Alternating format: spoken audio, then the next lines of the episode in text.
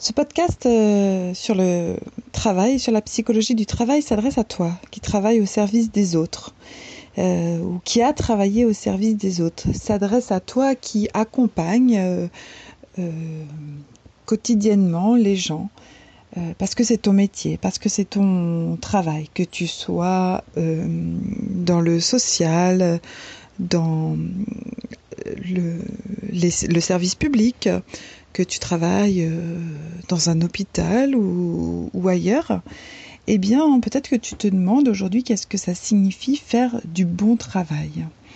Quand on travaille euh, à fabriquer quelque chose, je ne sais pas, euh, en usine par exemple, on sait ce que c'est faire du, bon travail quand on fabrique un produit.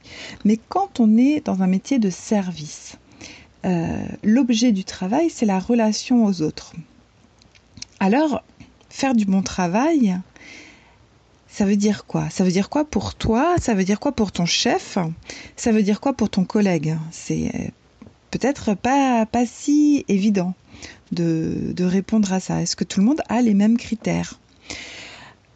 Ce que j'aimerais euh, aujourd'hui à travers ce podcast, c'est revenir sur euh, les injonctions que tu vis peut-être dans ton travail euh, quand on te demande de faire des choses particulières, de répondre à hum, certains indices de satisfaction, quand on te demande de respecter certaines procédures qualité ou d'utiliser des scripts.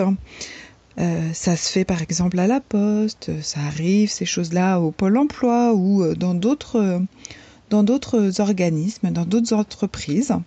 Alors sans doute que c'est à but commercial, sans doute que c'est euh, pour euh, une bonne raison, pour se positionner par rapport aux, concurrents. Mais on se rend compte qu'en faisant ça, ben, euh, le travailleur comme toi, il n'est plus là pour régler des problèmes, mais il est là pour utiliser les solutions qu'on lui donne en fait.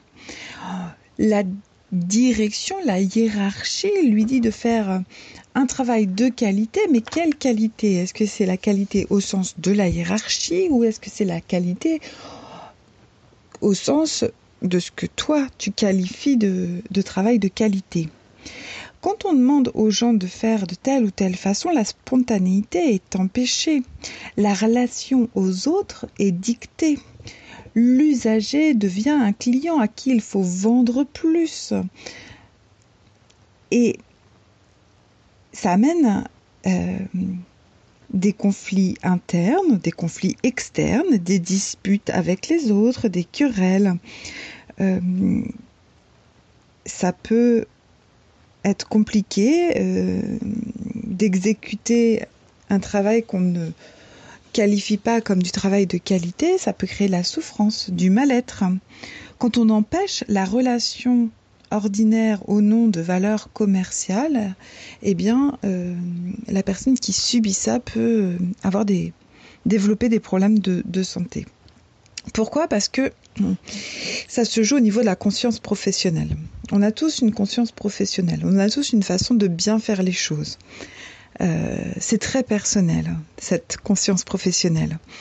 Cette conscience pro, elle doit être entretenue. Comment elle est entretenue eh C'est la, la direction, c'est l'organisation qui permet d'entretenir la conscience professionnelle en permettant au collectif de travail de le faire. C'est le prix à payer pour arriver à un travail de qualité. La solution, comme je le dis dans, dans un autre podcast sur l'intervention du psy du travail, c'est de résoudre les problèmes de travail ensemble, à plusieurs, de remettre le travail au centre de la dispute, de remettre le travail en question. En fait, simplement, c'est donner du sens au travail. Le travail, ça peut être une source de souffrance quand il est empêché, quand il a plus de sens, mais ça peut être aussi une source d'épanouissement. Oui, oui, oui quand on trouve du sens dans son travail. Alors, c'est pas moi hein, qui dis ça, hein, c'est Yves Clos. Vous pourrez retrouver des, des, exemples euh, tirés de, de faits réels qui se sont passés euh, dans des entreprises, euh, à l'hôpital, à la SNCF, à La Poste, à France Télécom, dans l'enseignement. Dans son livre Le travail à cœur, je vous mets les références dans la description du podcast. Et, euh, ce qu'il explique, et ce que moi je vous explique là aussi et qui me semble important, c'est euh, bah, de soigner le travail en fait.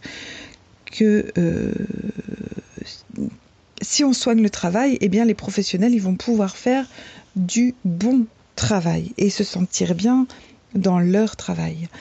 La clinique du travail, le psychologue clinicien du travail, il est là pour ça, euh, comme d'autres intervenants d'ailleurs, pour euh, soigner le travail. Euh, si ce podcast t'a plu, eh ben, n'hésite pas à le partager, à le liker, à, le commenter. ça va m'encourager à continuer.